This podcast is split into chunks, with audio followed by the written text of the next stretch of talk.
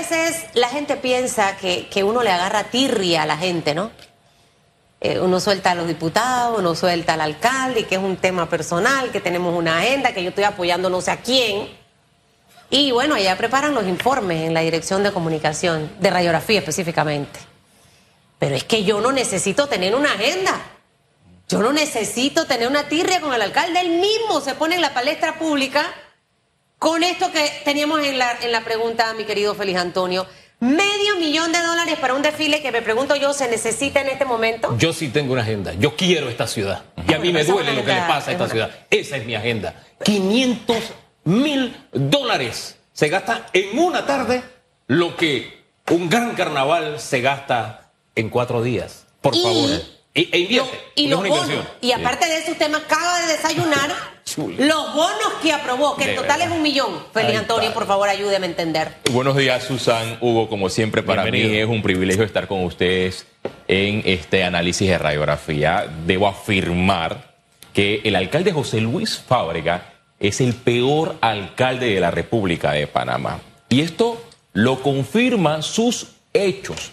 Hechos que todos los días marcan negativo y que pareciera que él antes de dormir piensa qué puedo hacer mal para la ciudad que dirijo, para la ciudad del distrito de Panamá. El alcalde José Luis Fábrega va a gastar medio millón de dólares en un día como si el dinero público fuese un Alka-Seltzer. Lo va a despilfarrar en el desfile de las reinas. Hay que hacer un análisis que tanto esto le va a servir a la ciudad en cuanto a la reactivación económica, porque él dice que va a traer eh, inversiones, va a traer a los turistas, y hay que analizar si en efecto es prudente despilfarrar medio millón de dólares en un día en este desfile. Y sintonizando ayer el Consejo Municipal, el alcalde José Luis Fábrega presentó un acuerdo para gastar, escuchen bien, quinientos mil dólares en pleno periodo preelectoral con la compra de diez mil bonos, cada uno de cincuenta balboas. ¿Ustedes qué creen que van a hacer los representantes del Partido Revolucionario Democrático, de Cambio Democrático, del Panameñismo, que le dieron el espaldarazo al alcalde José Luis Fábrega con esta resolución, con este acuerdo que fue aprobado para, en medio de esta contienda electoral donde por arriba del noventa por ciento de los representantes del Distrito de Panamá buscan la reelección y un porcentaje quieren aspirar a otros cargos como diputado o alcalde? ¿Ustedes qué creen que va a suceder? Lo mismo, aquí pareciera que las autoridades fiscalizadoras son invisibles ante las violaciones que está cometiendo el alcalde José Luis Fábrega.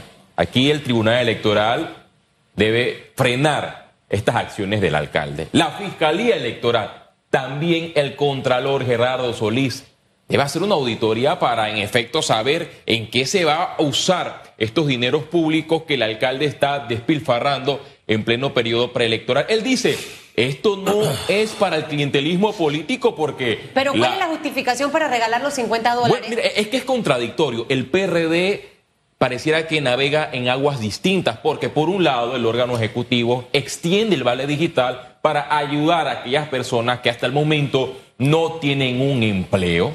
Pero, por un lado, el alcalde José Luis Fábrega, junto a los representantes del Partido Revolucionario Democrático, aprueban este acuerdo municipal para entregar bonos. Es decir, el ejecutivo entrega bonos, que son los vales eh, digital, y el municipio de Panamá también entregará bonos paralelamente en pleno periodo electoral, bonos para supermercados. Todos aquí sabemos que esos claro. bonos son para el clientelismo político claro. porque ellos piensan en repetir. Pero eso se lo están aprobando los representantes, porque ¿cuántos votaron? Porque ellos se benefician claro. también, ellos van a recibir esos bonos. ¿Hubo alguna abstención o no? Entiendo que el representante de Don Bosco, Guillermo de Bermúdez, fue el único que votó en contra de este acuerdo. Miren. ¿Y Ricky Domínguez? Eh, no, no, no sé si Ricky Domínguez votó en contra, habría que revisar las actas. Sé que eh, Guillermo Bermúdez votó en contra porque lo colgó en sus, en sus redes sociales. ¿Qué, qué, qué pasará por la cabeza del alcalde? O sea, despuesito que su vicealcaldesa abrió, vio la luz, después de mucho tiempo vio la luz y se fue, y, y que como que pareciera que no le importa.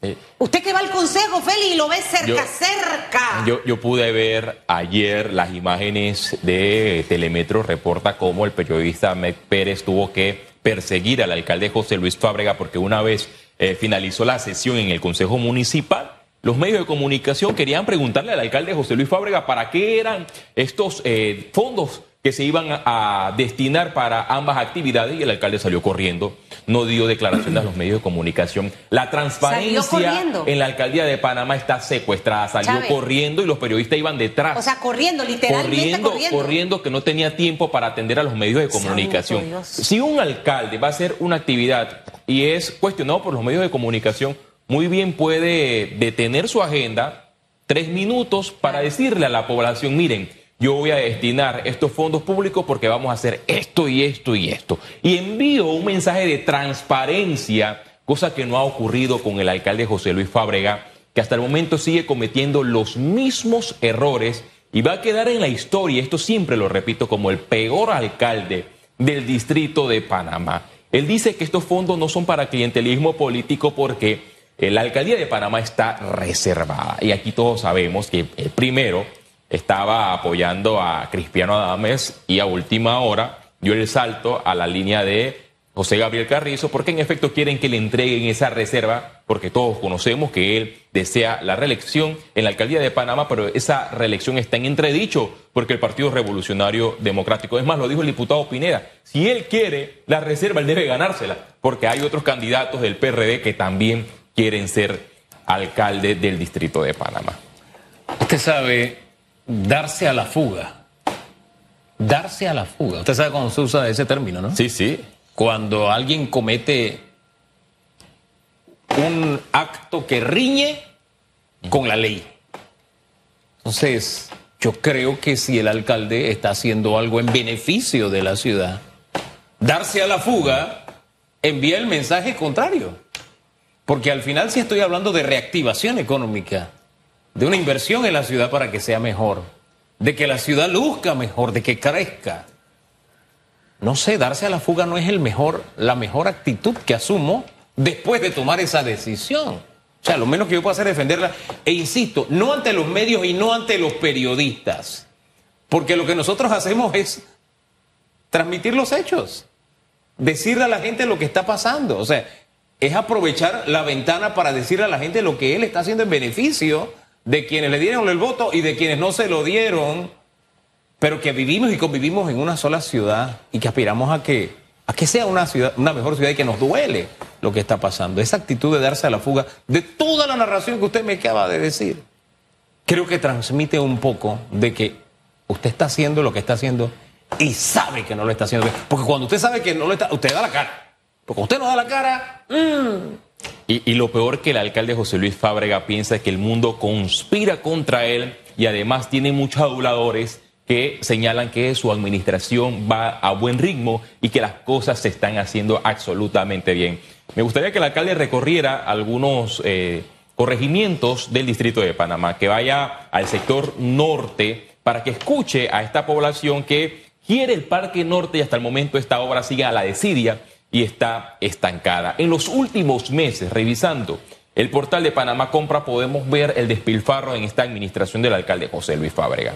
Contamos, primero, un eh, centro cultural que se va a realizar, se va a construir en la Cinta Costera tres, en el Chorrillo, por cuatro millones de dólares. A esto se le suma medio millón que se va a gastar en solo un día en el desfile de la reina y medio millón de dólares que ya se va a gastar en bonos que van a entregar eh, los representantes junto a el alcalde José Luis Fábrega. Pareciera que el universo que eh, donde vive el alcalde José Luis Fábrega solamente eh, es de cosas positivas a su juicio y no ha entrado a la realidad. Esa realidad es donde la ciudadanía está cansada de esta administración y gran parte de la culpa la tienen los mismos habitantes de este corregimiento o de este distrito, porque por un lado siguen cuestionando la administración del alcalde José Luis Fábrega y solamente diecisiete mil personas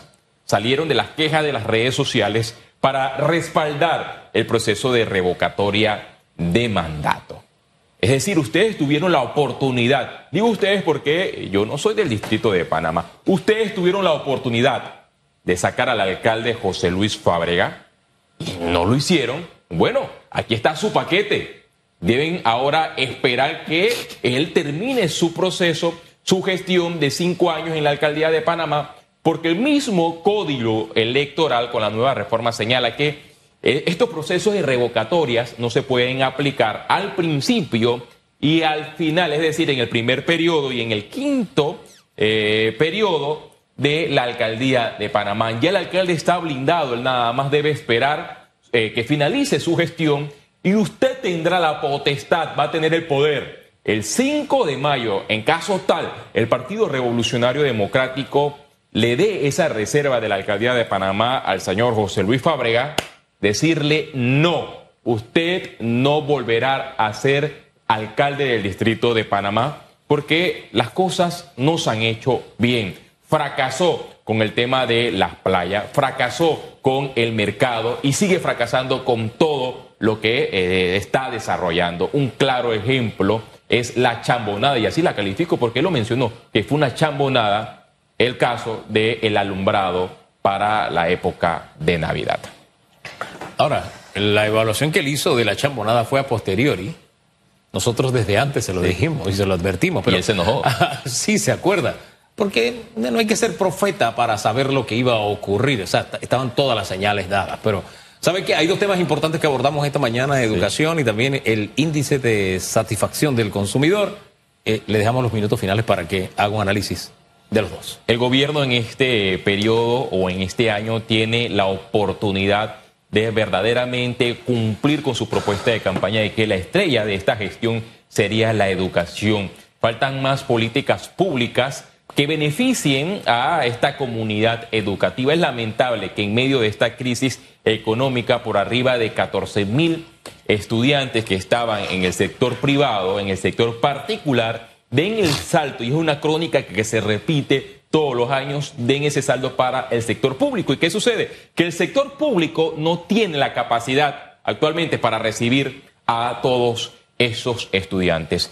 Vimos el índice de percepción del consumidor que eh, reveló una cifra que todavía sigue siendo lamentable de ochenta y seis puntos. A mí me gustaría ver a Panamá en los próximos años con un índice de percepción al consumidor bueno, que exista la reactivación económica, que el desempleo disminuya y que todos los panameños estemos contentos, que ayudemos a este país a salir adelante y que el gobierno se centre a resolver los problemas, no en los próximos años, sino ahora. Si ustedes quieren que eliminar ese, esa gramática de, de que un partido político no puede repetir, se deben concentrar en resolver los problemas y que a los panameños les vaya bien. Un Estado no puede tener a muchas personas por gran cantidad de tiempo en un proceso de vale digital y decir paralelamente hay reactivación económica. Reactivación económica es cuando los panameños